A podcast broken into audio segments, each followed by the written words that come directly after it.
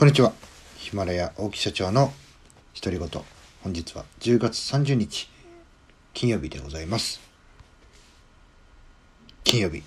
金曜日ですね。えー、まあ今もですね、えー、まあコロナ禍というふうに言われてますよね。でね、えー、驚く驚くべきことに、これからね、第2波がやってくるなんていう話もね、えー、出ています。まあ読めないですね。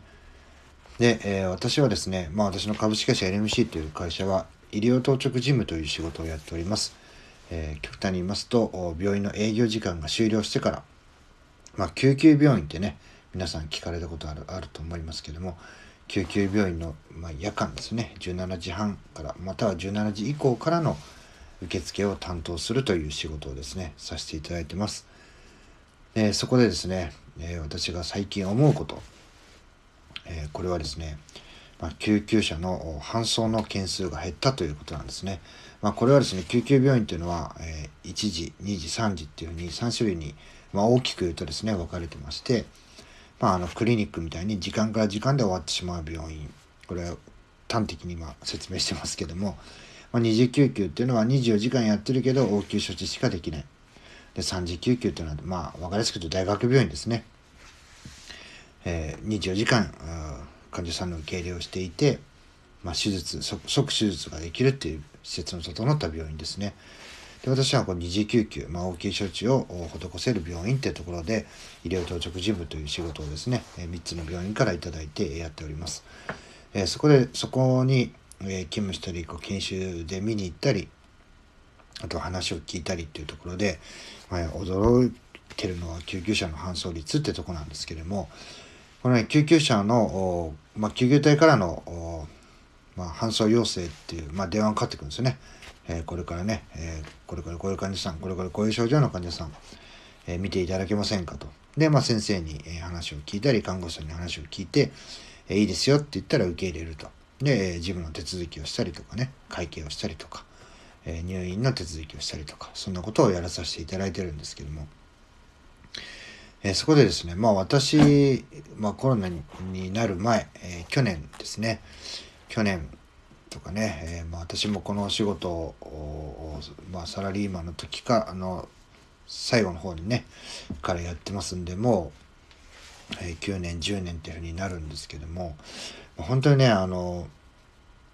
率直に言うとね、救急車、タクシーじゃねえんだぞ、とかね、あとは、ね、本当に救急で見なければいけないとかね困ってる方見れねえじゃねえかって思うのがですね、まあ、率直な気持ちだったんですね。例えば私の体験談の中で一番驚いたのはですねまあ65歳以上の、高齢者の方ですねが救急搬送されてくると。で、ねまあ、救急隊が来たらですね私たちも事務の受付も行くんですよ。で、よろしくお願いします。なんて救急隊の人と挨拶してですね、え、救急車の後ろのドアが開くんですよね。その瞬間ですね、ジャンプして飛び降りてくる方、たくさんいらっしゃるんですよ。おいおいと。お前、あの、困ってるんじゃないんかいと。救急車乗ってくるほどなのかというふうに、え、感じられる方ってね、あの、たくさんいます。まあ、ほぼね、私のこれ個人的な主観ですけども、ほぼね、えそういう印象でした。で、スタスタ歩く、まあ、ひどい方では走っていく、で、えー、僕らを差し置いてね、受付に行ってしまう、えー、そういう方たちね、たくさんいらっしゃったんですけども、まあ、この今ね、コロナ禍という言われている中で、救急搬送というのが、まあ、私はね、3つの病院しかやってないんで、全体像っていうのは把握してないんですけども、私がやってるところでは、もう激変したなと。で、えー、激変して、まあ、そういった方も少なくなってきたなと。まあ、あとはですね、えー、深夜に、えピンポーンってこうインターホンが鳴ってですね、えー、行ってみると、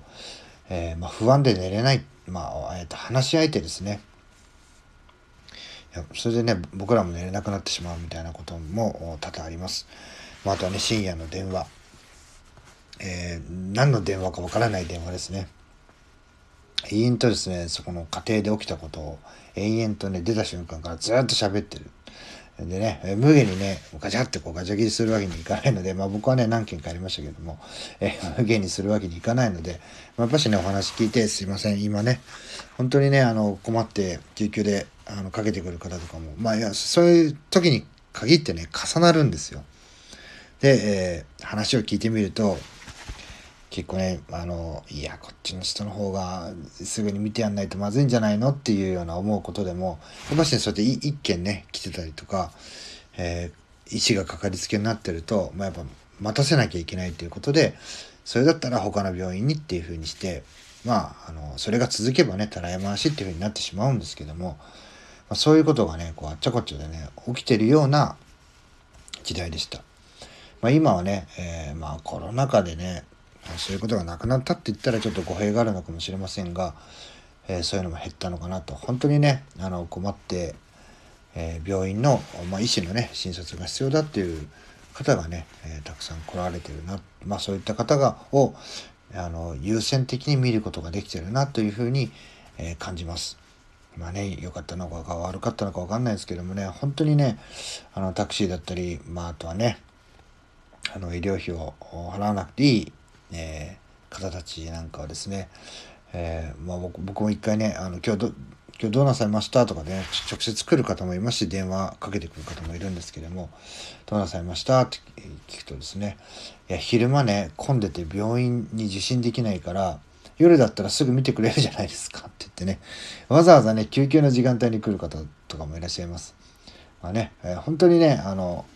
困ってる様子もない方なんかもね普通に、ね、電話してきてたりしてたんですけども、まあね、こういうコロナ禍になってからねそういう方は減ったのかなというふうに思います。まあ、本当にですねここは難しいところなんですけども、まあ、病院とかっていうのはねなんか適切に、まあ、適当になんて言ったらいいんですかね常識の範囲内で、えー、救急というのはね活用していただきたいなというねちょっとねそんなことをあのふと思ったので話をしてみました。えー、最後まで聞いていただきありがとうございます。また次の配信でお会いしましょう。さよなら。